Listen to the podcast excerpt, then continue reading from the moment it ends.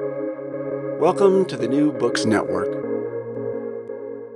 Good afternoon and welcome to the Australian and New Zealand studies on the New Books Network. To begin, I'd like to acknowledge the traditional owners and custodians of the land in which I live and pay my respects to the elders past, present, and future. Today, I'm speaking with Dr. Meredith Lake, and we're talking about her new book, the 2020 edition of the Bible in Australia, published by New South Press, which is part of UNSW, the University of New South Wales. Meredith is an historian, broadcaster, and an award winning writer interested in how Australians understand the big questions of faith and meaning. She currently hosts Soul Search on ABC Radio National, which is also available as a podcast, which is a weekly show about the lived experience of religion and spirituality. She has also guest presented on ABC Television's Compass, which you should also be able to find by looking around. The back of the book says In this surprising and revelatory history of the Bible in Australia, Meredith Lake gets under the skin of a text that's been read, wrestled with, preached, tattooed, and believed to be everything from a resented imposition to the very word of God the Bible in Australia explores how, in the hands of Bible bashers, immigrants, suffragists, evangelists, unionists, writers, artists, and Indigenous Australians, the Bible has played a contested but def- defining role in this country. Well, good afternoon, Meredith, and thank you for coming in. What a pleasure to be with you, Bede. Now, the first question I would like to ask is well, the first thing is to tell us a little bit about yourself and then how this book came about. Well, there are a few versions of that story. As you, I think most people of one kind or another have a bit of baggage or history, so to speak, with a text like the Bible. Um, I think my own connection to this subject comes from the family that I grew up in, but also the place where I grew up. I grew up on the northern edge of Sydney near a national park. And my dad was a geography teacher, and I spent a lot of my childhood bushwalking, picnicking, riding my bike down fire trails in the bush. And he would always point out, um, you know, middens, rock carvings, anything that spoke to the deeper history of the place where we lived. And actually, as a kid, that really annoyed me. I didn't really want dad's little lessons as we were out and about. But as I've grown up, the question of what does it mean to be an Australian, to live in this place, but also what does it mean to grow up Christian in a land that before my ancestors arrived here had a long, long Indigenous history, uh, that question has become more and more present and sharp to me. Uh, on the Christian side, my upbringing was I mean, very. Um, I mean, let, us put it this way: I got very heavy doses of the Bible in my childhood. I attended school religious education classes, even in a, a public school, which is common in New South Wales. I was sent to Sunday school. My family was always part of church communities.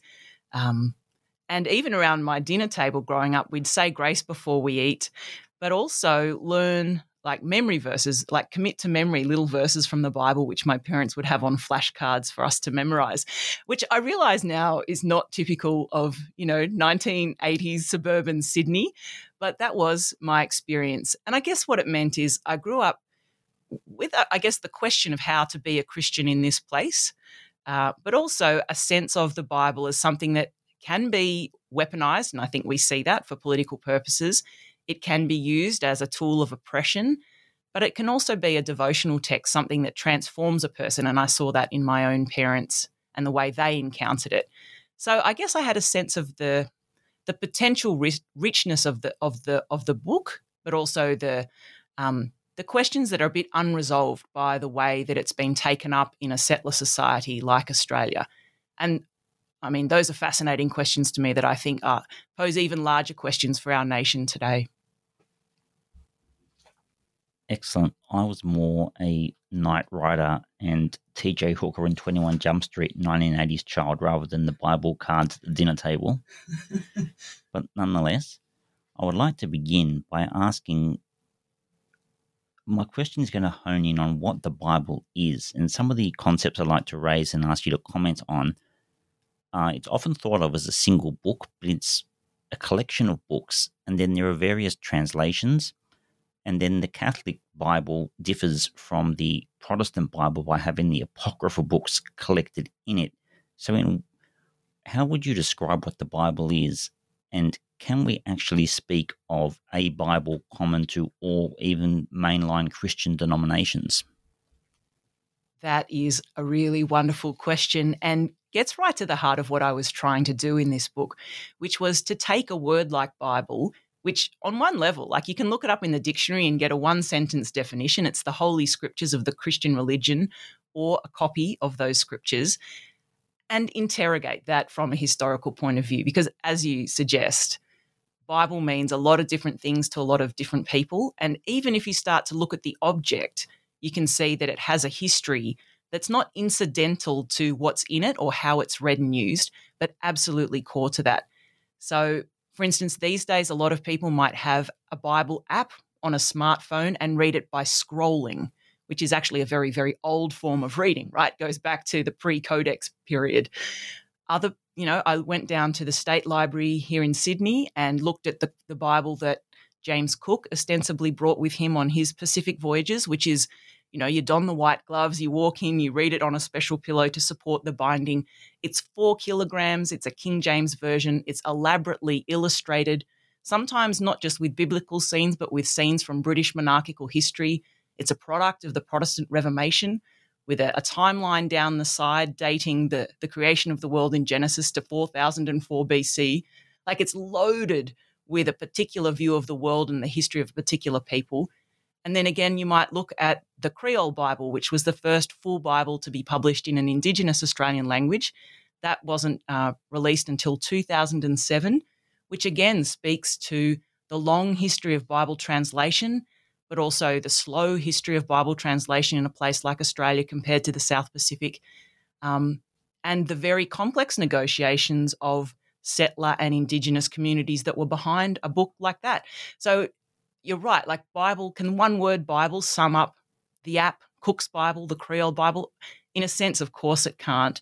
But what I wanted to do was keep in view the very instability of the term and invite people to think historically and contingently about something that is often taken as taken as quite static, as self-evident, uh, when actually I wanted to foreground materiality, contingency, and the way the Bible's been used. This is really a book about what people have done with the Bible and the interpretations they've drawn from it and how that's played out as a dynamic in culture.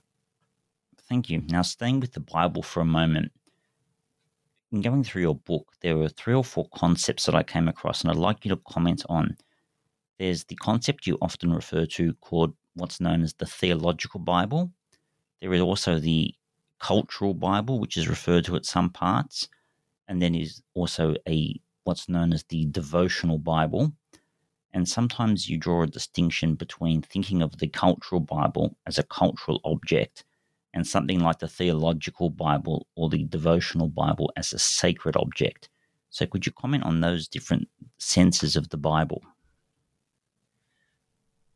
These are terms that I, I guess, reached for as a way of keeping in view the different uses and modes of the Bible. Um, so, in the introduction to the book, I set out three main handles um, there are others that you mentioned I could have used, like the social Bible or maybe the political Bible or the devotional Bible. I went for the globalizing Bible because I wanted to keep in view that the Bible obviously isn't organic to this place, to Australia. It doesn't emerge initially from communities here. Um, it was brought here as part of a globalizing movement of people, of commerce, of empire. And that globalizing quality, if you like, is a really important part of its cultural implications here in Australia. So that was kind of one term that I used uh, to kind of keep that in view. Then the cultural Bible, as you mentioned, I think we're quite familiar with this idea. We hear prime ministers, be they, you know, former Prime Minister Tony Abbott or his nemesis Julia Gillard, both of them referred in public to the Bible as a text of Western civilization as something that, even if people don't consider it to be somehow a divine word, that has an, a cultural import that's been uh, quite transformative for settler society in Australia. Except that one of the things I learned writing this book is that idea of the Bible as a, a treasure trove of cultural riches is itself a product of the Enlightenment, of, of the response of European scholars to new biblical criticism, uh, to new ideas about a divine authority and revelation. And so, even that idea of the Bible as a British text or as a European text and something to be valued in cultural terms rather than theological one comes from a period that roughly coincides with its transmission to Australia. So, I, I wanted to kind of situate something like that. And then the theological Bible, as you mentioned, is a very important category but it's quite hard to write about. Uh, it's quite hard to discuss in a secular age like the one we live in. But one of the reasons that I think the Bible has been so influential is because, of course, it's been treated as a sacred text. That is, something that reveals not just humanity it's to itself, but um, God or the divine to humanity. And that means that whole communities, whole institutions, whole societies at certain times in history have tried to bend themselves in some way to what they take to be the meaning of the Bible. I mean, if you think about, say, the plays of Shakespeare, which would be the nearest rival, probably historically, for a, a literary text that's circulated among Australians that people have had to study in school, or, you know, maybe they've been to see a play or something like that. The language of Shakespeare's infiltrated the English that we still speak. We still use many of his phrases in our common lingo, just as we do the Bibles. But nobody's really out there trying to adopt the Shakespearean vision of morality or of society or to transform the world around them in step with how they understand uh, a certain play or character. Whereas for the Bible, they absolutely have, and to some extent, some people still do, which means that the way people interpret the text as a word from God, whatever they take that to mean, can be hugely potent for their social activism as well as their interior life. And that that dynamic, I think, needs to be part of any estimation or evaluation of why such a complex and contested text uh, is still part of the arguments we have explicitly or implicitly in our society today. Now, keeping with that theme again, a concept that I found in your work was the Bible being used as a political tool, even if the people using the Bible might not have been aware of that. So, examples are given about missionaries coming through Australia, and there were missionaries for lots of Indigenous people in Indigenous places. And they, I imagine, were there in good faith to try and spread their Christian good news. But it also assisted the government. And I think you make you make these points in your book by things like creating welfare, um, bringing creating a, hom- a homogenous society of, of civilizing, in inverted commas, people. And so the government got the advantage of having the people within the bounds of the nation brought together, and the Christians had the advantage of being able to spread their word. So, could you comment on the Bible being used as a political tool? Well, that's a huge and I think unresolved question of massive significance to the ongoing task of real reconciliation in this country. And I know you've raised this topic with other authors on this channel before. It's really hard to distill into a simple answer. In the early colonial period, though, one of the big debates that both missionary, European missionary societies and colonial governments were having was about the relationship of what Europeans took to be civilization and the role in that of what they called Christianization. Some argued that you needed to, so, so to speak, Christianize and civilization would follow. Others argued that you needed to, so to speak, civilize or conform to a European mode of, way, uh, mode of being, and then introduce what they took to be the central tenets of Christianity. And that was actually a major debate that raged through the early decades of the 19th century, and different missionary establishments, different government policies um, navigated that question in different ways. I think one of the things we need to keep in view is that there was more than one agenda among Europeans in relation to Indigenous people. Not all of them were to do, particularly with the spread of Christianity. We have to remember that this is also a movement of massive dispossession. At the end of the day, fundamentally, the creation of settler societies depended upon, even presumed, the displacement of the society that pre existed in that place. There had to be modification, sometimes outright destruction. And the way the Bible was taken up by different protagonists in that um, series of changes and events, I mean, it's, it's very, very varied. The Bible, of course, comes with Europeans, sometimes missionaries, sometimes government officials, sometimes people who would rather have left the Bible behind in Europe and forged a different kind of society here in Australia. And sometimes the Bible crosses that cultural boundary and is taken up by Indigenous people who then interpret it and reapply it to the challenge of living in a colonized place in their own ways, with their own theologies. And we see examples too of Indigenous people using the Bible to critique white settler society. So the political use of the Bible can cut in many different directions. I mean, I think there was a tendency for it to be read, particularly by settlers, in ways that advanced and protected their own interests as colonists.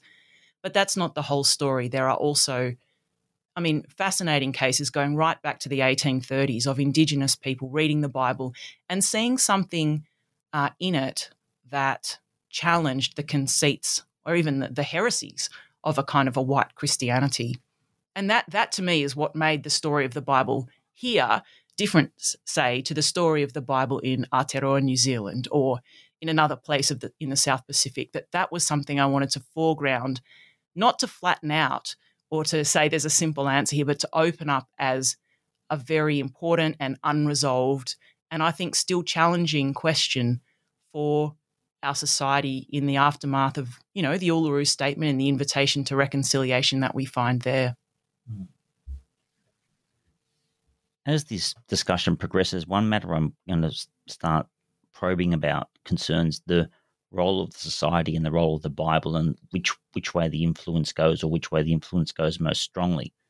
And one question, an early question I'd like to ask about that is you have a section in your book about the, the, the Australian or the the British idea of terra nullius, which is the idea of the that Australia was an empty wasteland that the British could turn up on a ship one day and say, "Thank you, that's ours," and it became theirs.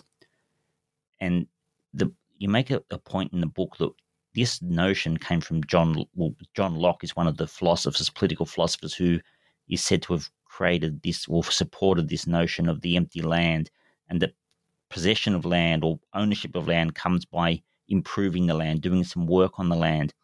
And you comment that there's some support in Genesis from that. Now, the part I'd like you to comment on is in that understanding, is Genesis used, do you think, as a way just to an add on to support that doctrine? Or would Genesis have been the driving force behind the doctrine? So, in other words, is the Bible used to say, well, we can also legitimize this via the Bible? Or would something like the Bible, do you think, be driving a notion like terra nullius?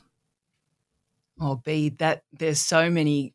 I mean, it's a really important and interesting question, but in a way, we'd have to go right back to a theology of does the Bible have its own agency? Which is a theological question. I mean, some people who take it to be God's word would say, well, yes, it's a living word that does act, so to speak, on, on the world, on society, on people. Whereas a lot of other readers would say, no, it's dead letter, and the the agency comes from the people who read it and interpret it. Um, so in a way, there's a theological question behind the one that you've asked. But approaching the question more as a historian, I'm not a theologian. I think to go back to John Locke, who wrote in his second treatise on government, as you mentioned there, a kind of a defense of, of the idea of property that was very influential in the way Europeans and partic- particularly the British understood their relationship to colonized lands. When he was writing, the Bible was, for many Europeans, kind of because it was backed by this long history of acceptance, as in some sense the Word of God, the Bible was the text that Europeans calibrated all their other kind of knowledge with. So, that timeline I mentioned in Cook's Bible, Cook's copy of the Bible that dated, you know, um, the creation of the world to 4004 BC. Like we look at things like that now and go, what a preposterous denial, religious denial of clear science. Whereas in Cook's time, and certainly in John Locke's time, the idea of an old Earth wasn't the common knowledge of European scientists. And people like um, Isaac Newton and I think Johannes Kepler had come up with very similar calculations as the Archbishop whose dates are included in those Bibles. And so, whether it was political philosophy, as in John Locke's case, or natural science, as in the case of people like Newton, um, the Bible was integral to the way it was a kind of a reference point because they they thought it revealed the truth about the whole world in all its aspects, not just the truth of you know the character of the divine or something. And so I think it's almost impossible to unpick what's the Bible, what's kind of um, when does it legitimate something as a kind of a cynical add-on, and when is it kind of something more foundational to a particular argument like Locke's view on property? Uh, in the period we're talking about, it's a much more saturating text. But the effect, absolutely, is to give a kind of divine endorsement to particular ideas that very clearly, in this case, privilege the intentions of European colonization, settler colonialism in a place like Australia. Uh, so Locke, for example, wasn't trying to distill what does the Christian scripture say about land ownership and who, who, who might rightly occupy land. He was articulating a theory of property that referenced the Bible. And that's a subtle difference, but really important because later, to overthrow, um, well, a, a, falsity like terra nullius, some of the plaintiffs in the Mabo case, which was the famous legal case that achieved that, actually drew from the Bible, read in a Torres Strait perspective to say, quoting from the book of Proverbs, as the plaintiff uh, Father Dave Passi did, that you shall never move an everlasting boundary stone. So some of those Christian Torres Strait Islanders who were involved in supporting those arguments found in the same scriptures that Locke read, you know, arguments precisely to the contrary of terra nullius, which is why who's reading the Bible what are they doing with it and whose interests does it serve is such a critical question. It's not enough to say what does the Bible say because that that can't be answered simply. We need to keep interpretation and context in view. Um, and these were the things that really fascinated me because I think the Bible is too often discussed as something straightforward or self evident when it really, like, we only have to look at our own history to see that there's a lot more to the story. Yes, and the book brings that out very clearly with so many examples in so many different contexts, one of which I would like to ask for your views on now. Things seem to start changing in Australia in relation to the Bible and how society relates to it from about the mid to the late 1800s. And there's two there's two events, and I just want you to comment on these. The first is you go you explain how the government put in place programs that allowed the four main churches Methodists, Presbyterians, Catholics, and Anglicans to build churches around the place. And if you go to any Australian city or town, you will see a lot of churches. Then that seems to coincide with a growth in Christianity and a growth in religious observance and the and the, the government saying this is a good way to live. Equally about the same time, Charles Darwin's book comes out and that also seems to start opening up a divergent streak in how the Bible is viewed and how Christianity is viewed because it forces people to actually start thinking how are we really going to reconcile the timeline you've just referred to in Captain Cook's diary with this now what appears to be much more irrefutable evidence. And so some churchmen start trying to make the Bible consistent with Darwin. So, do you see this period of time as being a period of growth and the beginning of a divergence or a beginning of a more liberal thinking about how you read the Bible? Mm, this period, this middle period of the 19th century, I found absolutely gripping to read about. And that's partly because, as you say, it is, I think, the period of peak Bible literacy, circulation, um, socialization in Australian history. Even things like the invention of industrialized printing, which is a 19th century invention up there with the steam train, the ballot box. That kind of industrialization of printing means that you can produce a Bible cheaply, quickly, and transport it somewhere else in the world in a way that has never been true in the history of Christianity up to that point. So the Bible in the mid 19th century becomes a mass object for the first time. And that's that's true here in Australia, but it's true um, in in all the the so-called kind of Christianized lands or where Christianity is a, a majority religion. Um, and with that comes all the infrastructural support for it as a sacred text. The growth of churches, as you mentioned, which uh, here in Australia is confined largely to those four large denominations because they have kind of the sanction of, of government approval and the subscription of a large proportion of the colonists.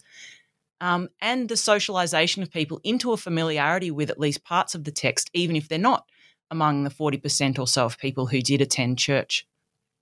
Um, if you opened a local newspaper at that time, and there were hundreds of newspapers across Australia in the, the second half of the 19th century, uh, it would be normal to see the report of your local Bible Society auxiliary group, um, your local charity, uh, your Sunday school um, annual picnic. Uh, sometimes the sermons of the local bishop would be reprinted in full.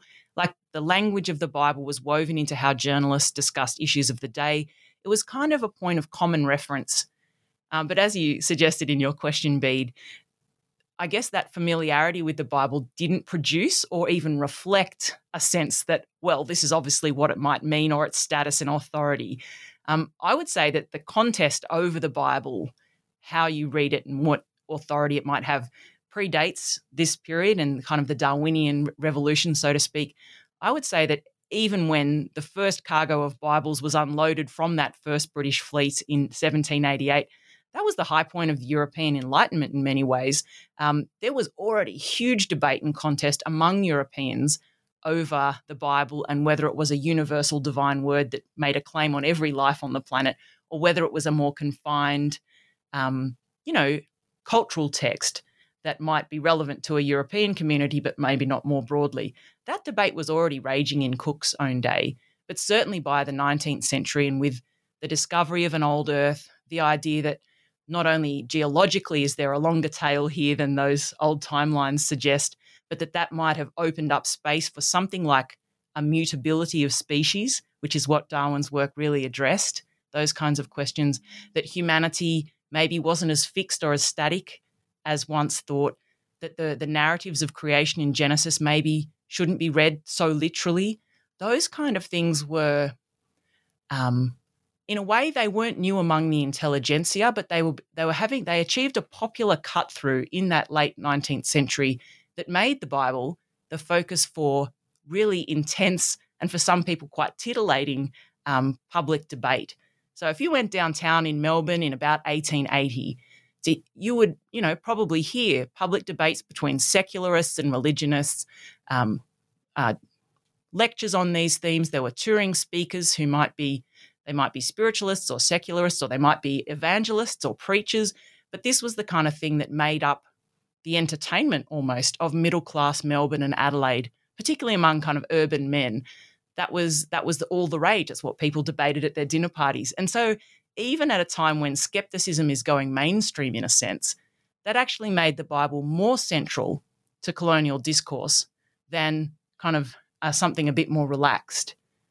And I think that that's why I called this period the great age of the Bible, because not because it was agreed upon, but precisely because it was so visible. And whatever people believed or took it to mean, it was a reference point for all kinds of debates and conversations. Thank you. The next part I'd like to focus on is the Bible and social reform. And there's mm. one part of one in a section of the work you put forward or a theory, or not a theory, but a way in which some of these this develops, how social reform come about because of people's views of the Bible, and this seems to be where there's general social, adherence to the fact that the Bible has some form of truth. And as I understood the point made in the book, it was said that there's a broad orthodox approach amongst the majority of Christians as found in the text that's relevant to a social issue.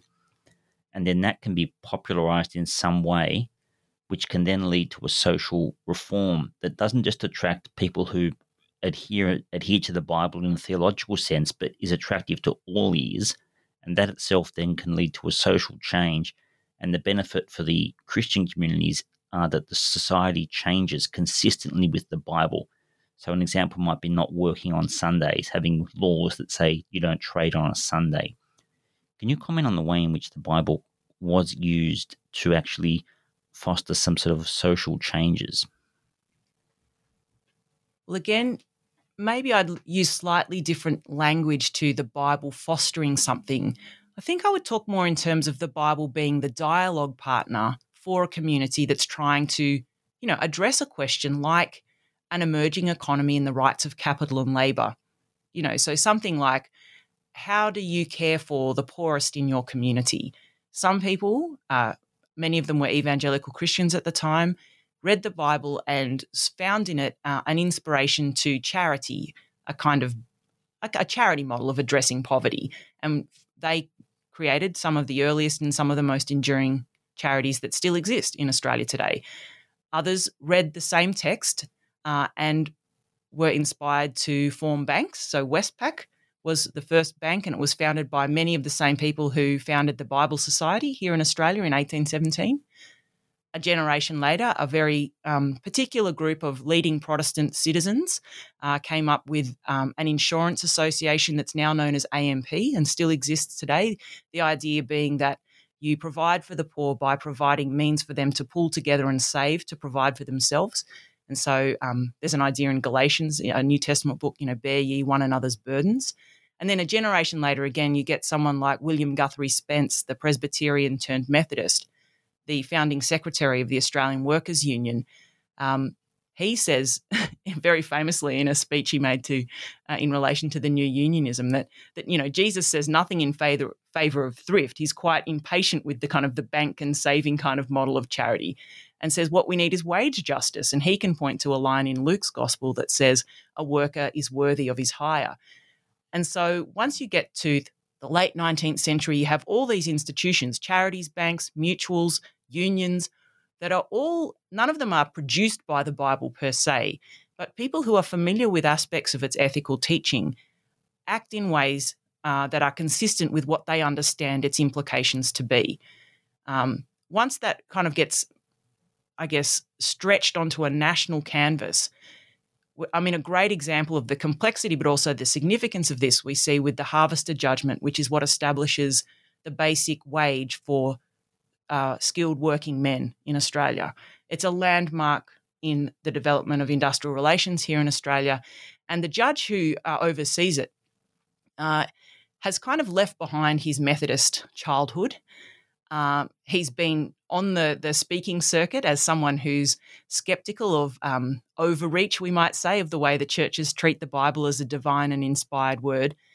But he's been reading the Pope's encyclical on the rights of capital and labour from the 1890s and draws on that tradition of Catholic social teaching um, to develop an idea of the basic wage as something that needs to provide for a man, his wife, and his three children in reasonable and frugal comfort.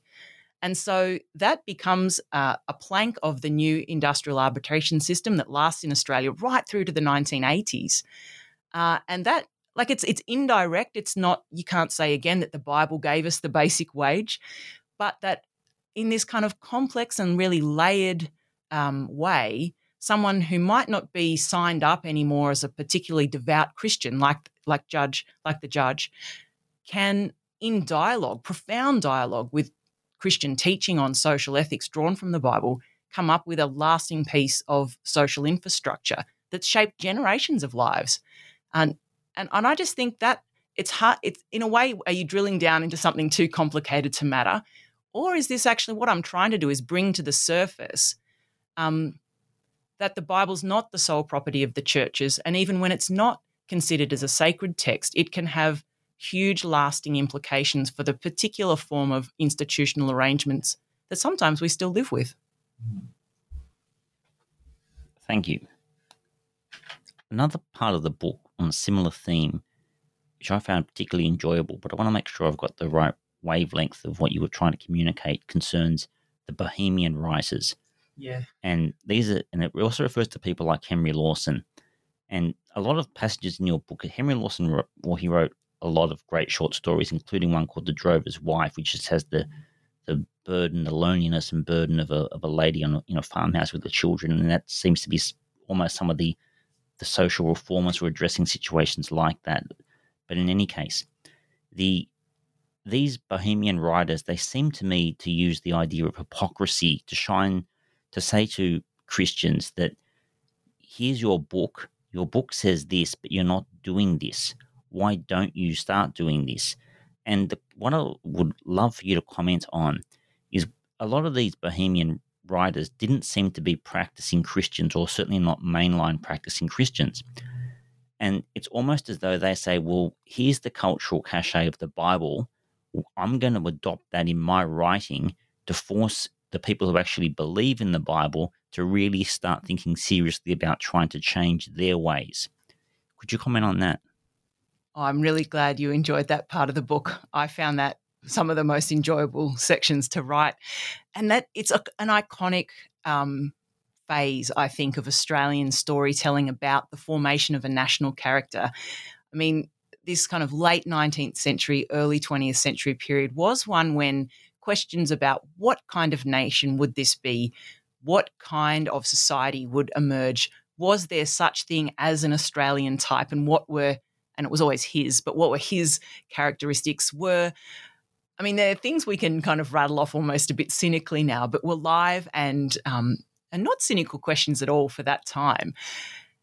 And I think we often, um, at least on a popular level, think about the story of the nation and national character as some kind of tussle between the religious and the secular. Um, and we get wonderful words that come out of that sense of tussle. Words like Bible basher, wowser. These were all kind of some of the opprobrious slang that emerges from precisely this period of Australian history. But part of what I wanted to do is you're kind of gesturing at is show that, at least to some extent, the debates of that era are not the religious versus secular so much as competing readings of or, or informed by competing readings of the same scriptural text. Uh, so there were the wowsers and the kind of the moral reformers who often were temperance types, um, women's suffragists, people who wanted to campaign against what they called the demon drink, restrain the liquor trade.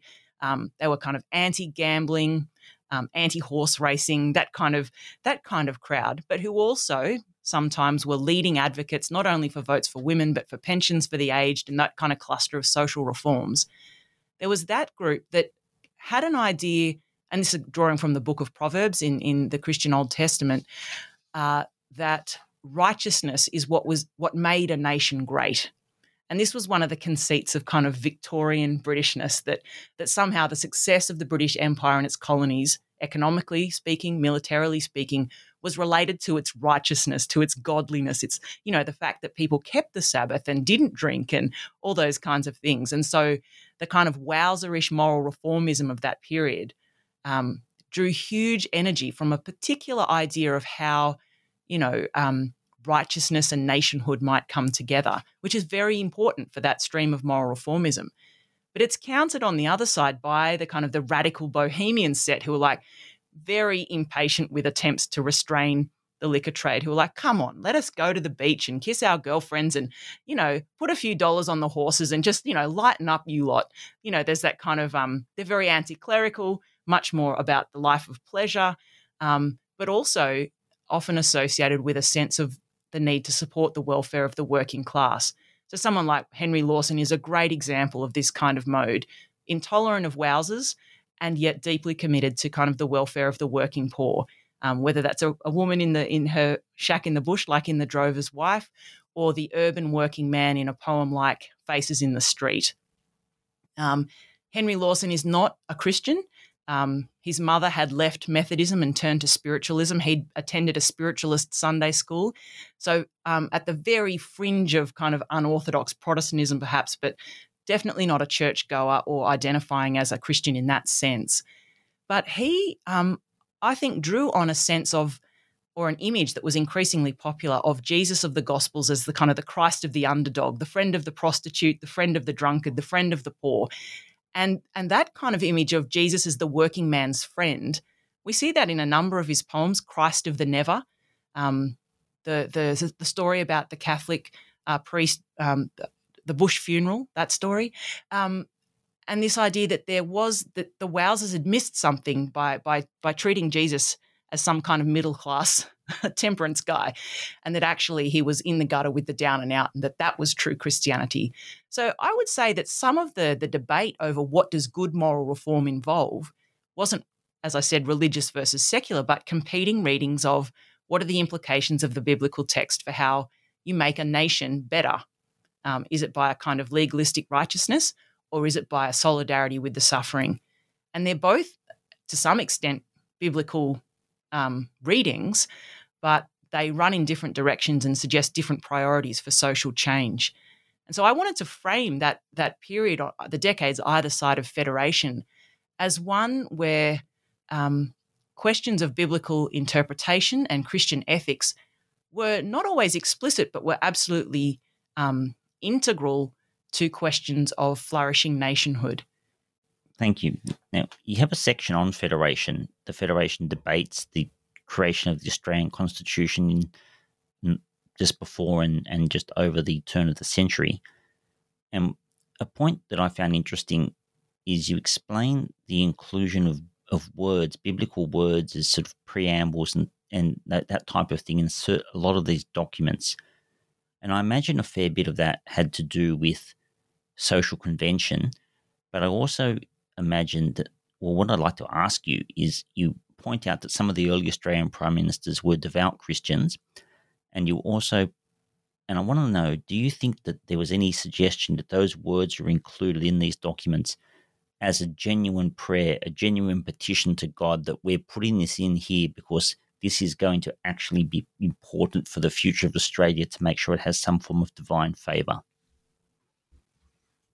I've learnt a lot on this question from historians like John Hirst, who opens his book, The Sentimental Nation, with the astonishing line I think that God wanted Australia to be a nation. It's a very bold claim, but Hirst made that argument, I think, back in the 90s. And since then, people like Alan Atkinson in his history of uh, the Europeans in Australia in that third volume, Nation, have really, I think, at least taught me, and I think taught many readers and scholars, to take a bit more seriously the language of the time, which does, and we have it in our preamble still, that that somehow Almighty God was something to include on the page, not off the page, when it came to articulating the constitution of of, of this new federation. And I mean the it's a really complicated question about church and state, isn't it? Religion and government. Uh, it's very layered, still very contested. But I think and I followed Alan Atkinson in this. I think he was right to draw attention to federation, not just as a matter of, you know, regularizing railways and kind of dealing with trade tariffs and things, the, the more mechanical aspects of bringing the colonies together, but it was an occasion for some kind of idealism, whether it was a correct, you know, um, it didn't always run in, in, in the direction that benefited everybody. I think we all know that non white people um, were often excluded from the benefits of the new nation. Certainly, Indigenous people usually were. But that there was a sense of um, coming together as a federation, as creating a platform, or Deakin put it this way, as a, an opportunity for a more Christ like kind of citizenship. I mean, it's an extraordinary phrase. Um, but Henry Parkes, I mean, he didn't live to see the Federation, but he talked about Federation as something that would enable um, a higher form of life, in his words, for the people who lived in this place, but also for Australia as a, as a, a potential blessing to the nations around it. I mean, it might sound kind of conceited or hubristic, but there was a sense of idealism that had a religious frame, a religious content even, behind much of the popular move in favour of federation. And as again, as Alan Atkinson's pointed out in his work, um, churches and clergymen were among the most successful and persistent advocates for a national federation, which just I think we need to think about it in more religious terms than we've been used to. And when it comes to the preamble, I mean, the early drafts of the Constitution didn't have any kind of acknowledgement of Almighty God. We all know Section 116 of the Constitution prevents religious discrimination in various forms, uh, or in uh, very limited, but in certain areas. Um, and so there is a sense in which they wanted to make sure the sectarian, sectarianism of the era didn't infect the institutions and practices of the new federal, poli- uh, federal parliament and the federal polity. But at the same time, a sense that there was a divine aspect to the formation of the federation, and that that came more from the people than from the architects of the document itself. Richard Ely, another historian, has argued that um, it was really a concession to popular feeling that led to the inclusion of those words in the preamble, acknowledging Almighty God. And I think for people who were devout Christians, church going types, they would have understood a phrase like Almighty God, probably in very Protestant terms on the whole. But I think it was the kind of term that even someone with a, a more, um, who'd come maybe from a more um, classically informed tradition, uh, maybe someone with a deist background could still take to carry meaning. So it wasn't um, a confined term. It doesn't talk about Jesus, it talks about Almighty God in a very generic sense. So it was a kind of an attempt to acknowledge the divine without stoking the fires of sectarian bitterness. The First World War happens. That's a bit of a chronological jump, but it's happened. Australia is between the wars and then after World War II, but before the 1950s and you refer to a lot of war memorials that have been erected, and especially the work of Colin Bale, who seems to have been a historian who wandered around Australia documenting or keeping a catalogue of all the types of war memorials. And a really interesting point that you make is that the actual artifact itself is not normally an obvious Christian symbol. Might be an obelisk or something like that. The however, there are often biblical words imprinted on them, such as for the greater glory of God or something like that, to remember these fallen soldiers who died in Europe or, the Pacific and whose bodies had never been brought home. The the point you make, and I'd like you to comment on, which differs a little bit from I think from what you've been saying about the Federation, is that the sense here is that the biblical verse is used to demonstrate civic virtue, not necessarily a theological virtue. Could you comment on that? Hmm. This is really fascinating material, and I found some of the most difficult to write. There are two are two aspects really. It was Ken Inglis who studied the Australian war memorials, and Colin Bale who studied all the private inscriptions that families wrote for the headstones of their um, fallen soldier or son over in Europe. And it's fascinating when Ken Inglis looked at all the war memorials erected here in Australia those, you're right, uh, it's about something like 10 to 1 are classical in inspiration rather than Christian. Like architecturally, if you look at a war memorial, there's very little hint of anything vaguely Christian. Uh, and I think, is that because people responded in secular ways?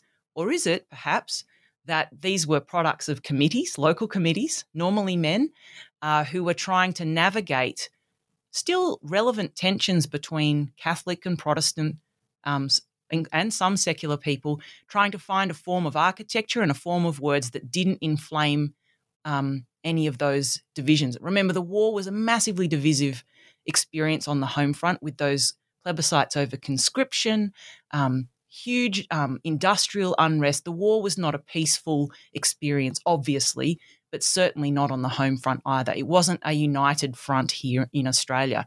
And so, how do you articulate the loss of a community in ways that somehow bind that wound rather than stoke it? Might have meant, I think, that a more civic form of language rather than an overtly religious one was the go to option for many of those local communities.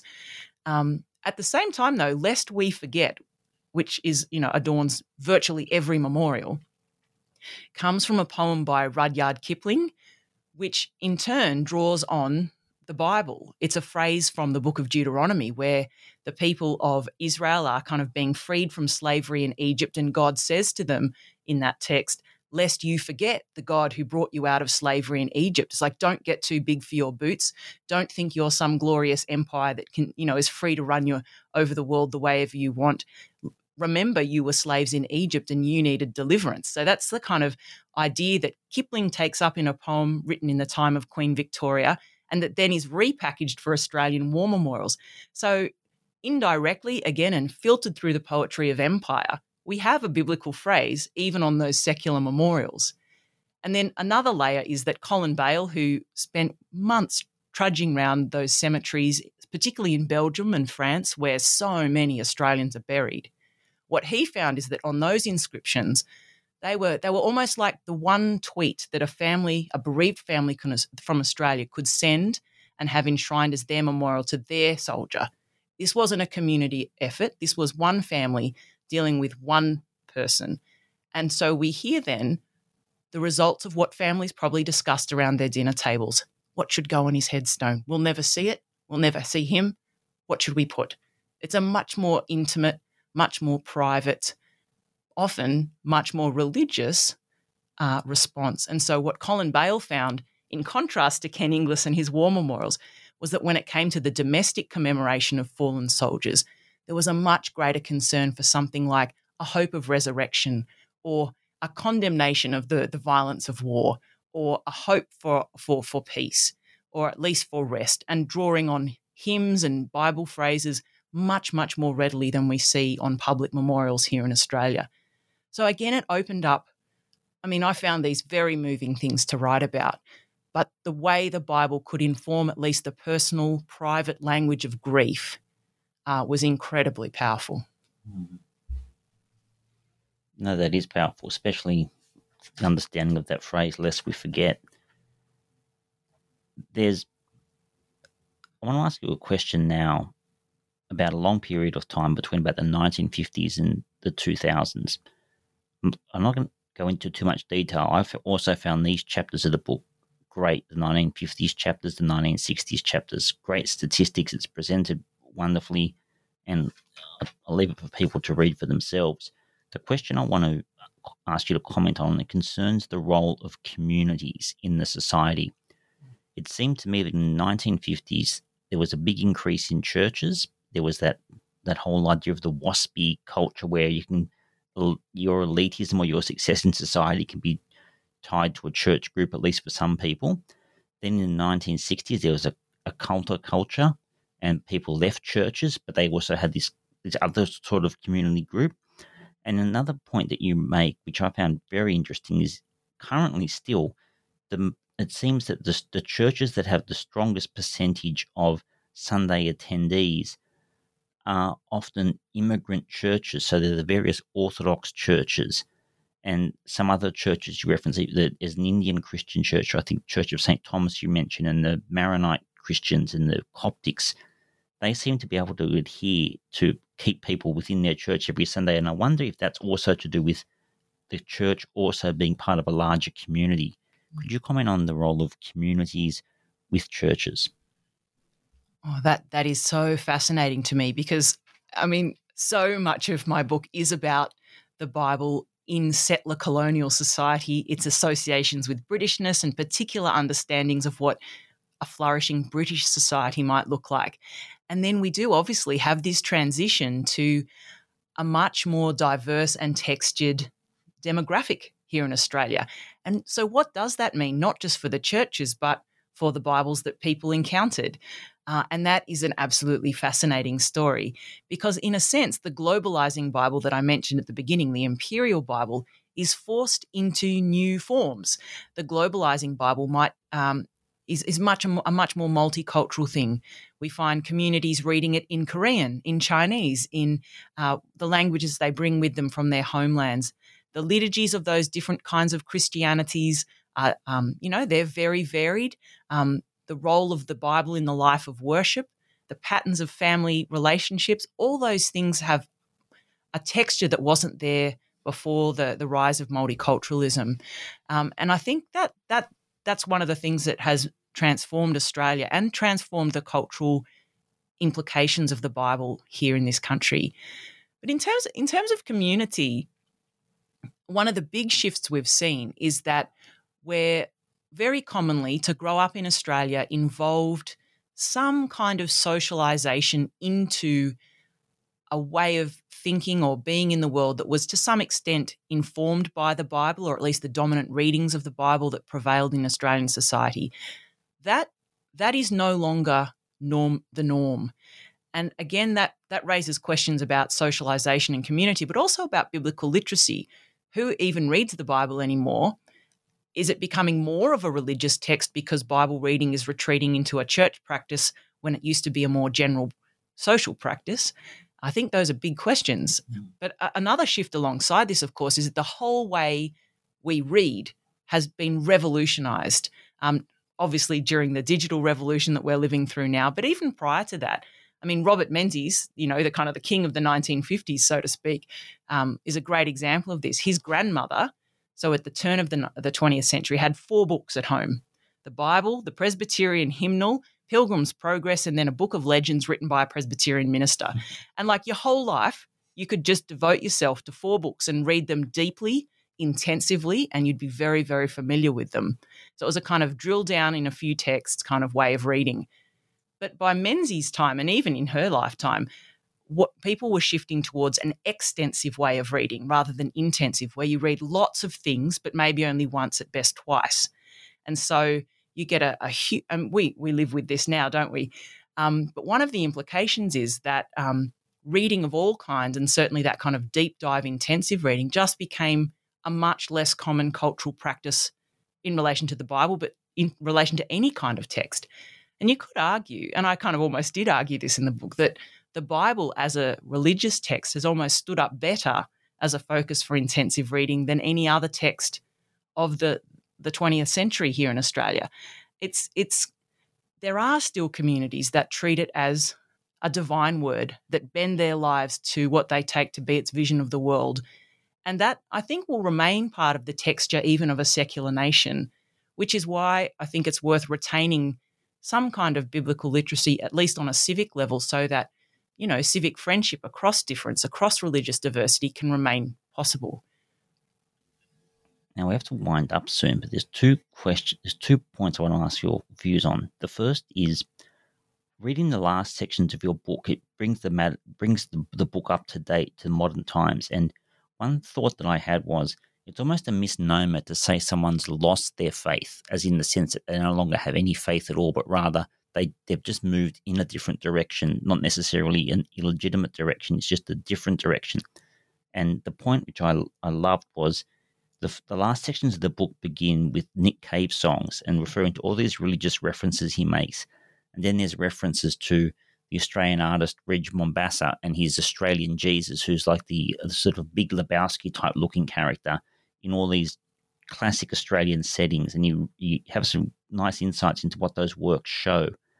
And then you refer to the Bali Nine execution of Andrew Chan, who was a, a shot for having drugs with him.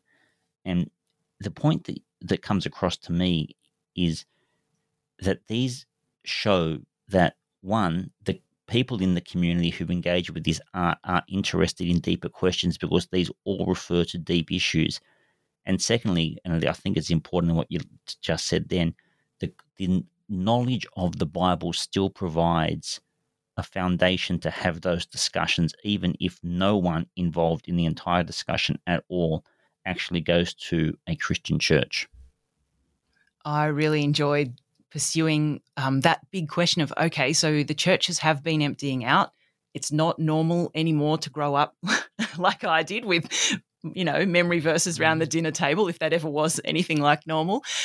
And so, how do people encounter the Bible in early 21st century Australia, as when you know 90% of people don't don't go to church? And I think the role of the arts, uh, the way it's taken up in those examples you've mentioned, is one of the main sites, I think, for substantial biblical engagement and reflection, certainly among um, some of our most creative minds. I mean, the other the other place uh, that we see a lot of it is in um, secondary education and the boom, the massive boom in Christian schools and private schooling generally. Australia has one of the highest rates of private secondary schooling in um, the OECD, and the, the majority of that is church affiliated. And so, in a way, the chapel service for teenagers has probably, to some extent, replaced the Sunday morning service, firstly as a source of social capital, but also as a place of Bible exposure and engagement. And I think it, it, for me, this troubled any kind of simple narrative of what secularization might mean or involve. I was interested. There is a shrinkage, it's a massive shrinkage in exposure to the Bible um, that's related to a decline in kind of Christian identification and participation. But at the same time, there are transformations. And I was curious about those because I'm not sure we know yet where they're going to go. I mean, the huge rise of Pentecostalism around the world, but including here in Australia, um, and the particular hermeneutics that Pentecostals are in, I mean, they're diverse, but that are associated with Pentecostalism are going to become very relevant, I think. Um, and I wanted to kind of at least kind of raise the question, or at least suggest that it is an open question of where this is going to head. Um, I've forgotten the second part of your question, Beat. I'm sorry. No, that was the comment that the Bible itself still has a role in these people who aren't Christians using their they still have an imagination that yearns to understand more about the world. It's not just scientific, and there's. Well, I think taken even as literature, I mean it's it's an ancient text. Generations, communities, people from all kinds of cultures have found something worth their time in when they have attended to that text. And so I think obviously for people of faith, it's still a very vibrant, life changing kind of th- text to dwell with, to to pray through, um, to worship in light of. I mean that that is a, still a big deal for a section of the Australian community. But yes, I think as you suggest, even as a work of literature, um, it still has its compelling aspects. And yeah, I think you only need to listen to Nick Cave's back catalogue to realize how. I mean, he goes from a kind of very hissing and spitting and vengeful God in his early days with the birthday party, right through to absolutely devastating questions about the silence of God in the face of the loss of a child in his more recent work. Uh, it's you can't pin down a guy like that, obviously, or even his relationship to the, the scriptures, but he's written on the Gospel of Mark with an eloquence and an insight that you know has nothing to do with kind of um, a theology degree, but that cuts through to something very intensely human. And and I think who are the prophets in Australia today? You might find them in a pulpit, but you might find them on a stage or in an art gallery. And I think we need to th- once we think about the Bible as cultural property, um, as a text beyond the religious, without losing sight of the religious aspects, whole new questions and perspectives open up, which is what I was hoping the book would do. Mm. Now, last question, and you only need to comment on this. I don't expect you to know the answer. The you have a great part in the book that refers to the way in which the Bible was translated into Aboriginal or Indigenous languages, that Indigenous art started adopting the Bible in a way that didn't present Jesus as a man living in Florence in the 1500s. and it, it which was obviously fantastic, I imagine, for those people. The comment I'd like you to, the point I'd like you to comment on is it's true that in Australian churches, Jesus often appears as a white man with longish hair, like the Australian Jesus in the Reg Mombassa paintings. And then to adopt him to an Indigenous perspective, it's not as though Jesus gets put back into Palestine. Jesus becomes an Indigenous representation. So it's almost as though the Bible, to be understood, has to be understood culturally. It can't be understood outside of culture. I wonder if you think that's a legitimate comment and what your thoughts are on that. I mean, I'm not a theologian as as I've already disclosed, but even on a plain reading, I think the Bible being a, Bi- a Bible, as in literally a library, that's what Biblia means, is a composite text with multiple voices, even in its original forms, so far as we have them. It's multilingual, it's multi voiced, uh, and it's self aware about its own cultural situatedness. And we get commentary even in the texts that now comprise the New Testament on questions of cultural translation. What happens when you take this idea and repot it from a Jewish community to a Greek one? I mean, so much of what's now the New Testament is concerned with that question. So, a sense of cultural adaptation as a live element of working through the significance of the, the events that it describes is present even in the biblical text, which I think it's quite a remarkable thing that gives some license to, uh, I think, a very distinctively Christian idea that as God's word, which is how Christians have understood it, it can be legitimately expressed in multiple languages. Um, that that translation doesn't undermine its status per se, which is which is an astonishing thing to think and to claim, and yet underpins the huge globalizing influence and, and permeability of the Bible. And so, in a way, the indigenization, if you like, of the Bible by uh, Aboriginal communities is is unremarkable because it's always been part of the story of the Bible. Um, and at the same time, for this place, for our community, for, for the people who now occupy this part of the world, it's absolutely crucial to, I think, revisit um, the imperial qualities of the Bible as it was first transmitted here and rethink are they workable, beneficial, or are they toxic and need to be discarded as we face the 21st century? And there's a 200 year history now of Indigenous theology and Indigenous hermeneutics uh, relating to this text. And it's not mainstream, it's not the thing that's always being discussed in churches on Sunday mornings, but it's a distinct and important, I would say, aspect of our intellectual life as a society. And and I think there are still urgent questions that haven't been answered yet that Indigenous theologians have been posing for decades about the morality of European colonization, about common humanity and shared dignity across racial divides. Those kinds of questions, I think, remain important. And for me, Indigenous theology and listening to Indigenous theologians is a really fruitful way of dwelling with those questions as a citizen now. Thank you for your time and coming in today. It's greatly appreciated. We'll have to wrap it up. The book has so much more in it. It just it's as though every couple of pages is can be a new essay or a new discussion or a new debate or a new fight at a dinner party. It will never end. But it is very well worth reading. It's called The Bible in Australia by Meredith Lake. And Meredith, again, thank you. Could you let also let us know what you're focusing on now? Well, I mean, I've opened up a can of worms a bit with this book. Uh, but as you mentioned in your intro, I'm working at the ABC now, the national broadcaster, I guess, in a way, trying in a different way, a different format to bring to the surface things that often in our culture are difficult to talk about and to to make visible, but also to take seriously what the devotional life might entail. That's obviously not confined to Christianity, um, and to to actually take the time to listen to people's stories on that point. So that's the great privilege I have at the moment um, being a listener to this kind of stuff. Um, in terms of writing projects, uh, you'll have to stay tuned. Um, but as soon as the next thing's finished, you'll be one of the first to know. Great. Thanks again. And the book, The Bible in Australia by Meredith Lake, 2020, New South Books Publishing.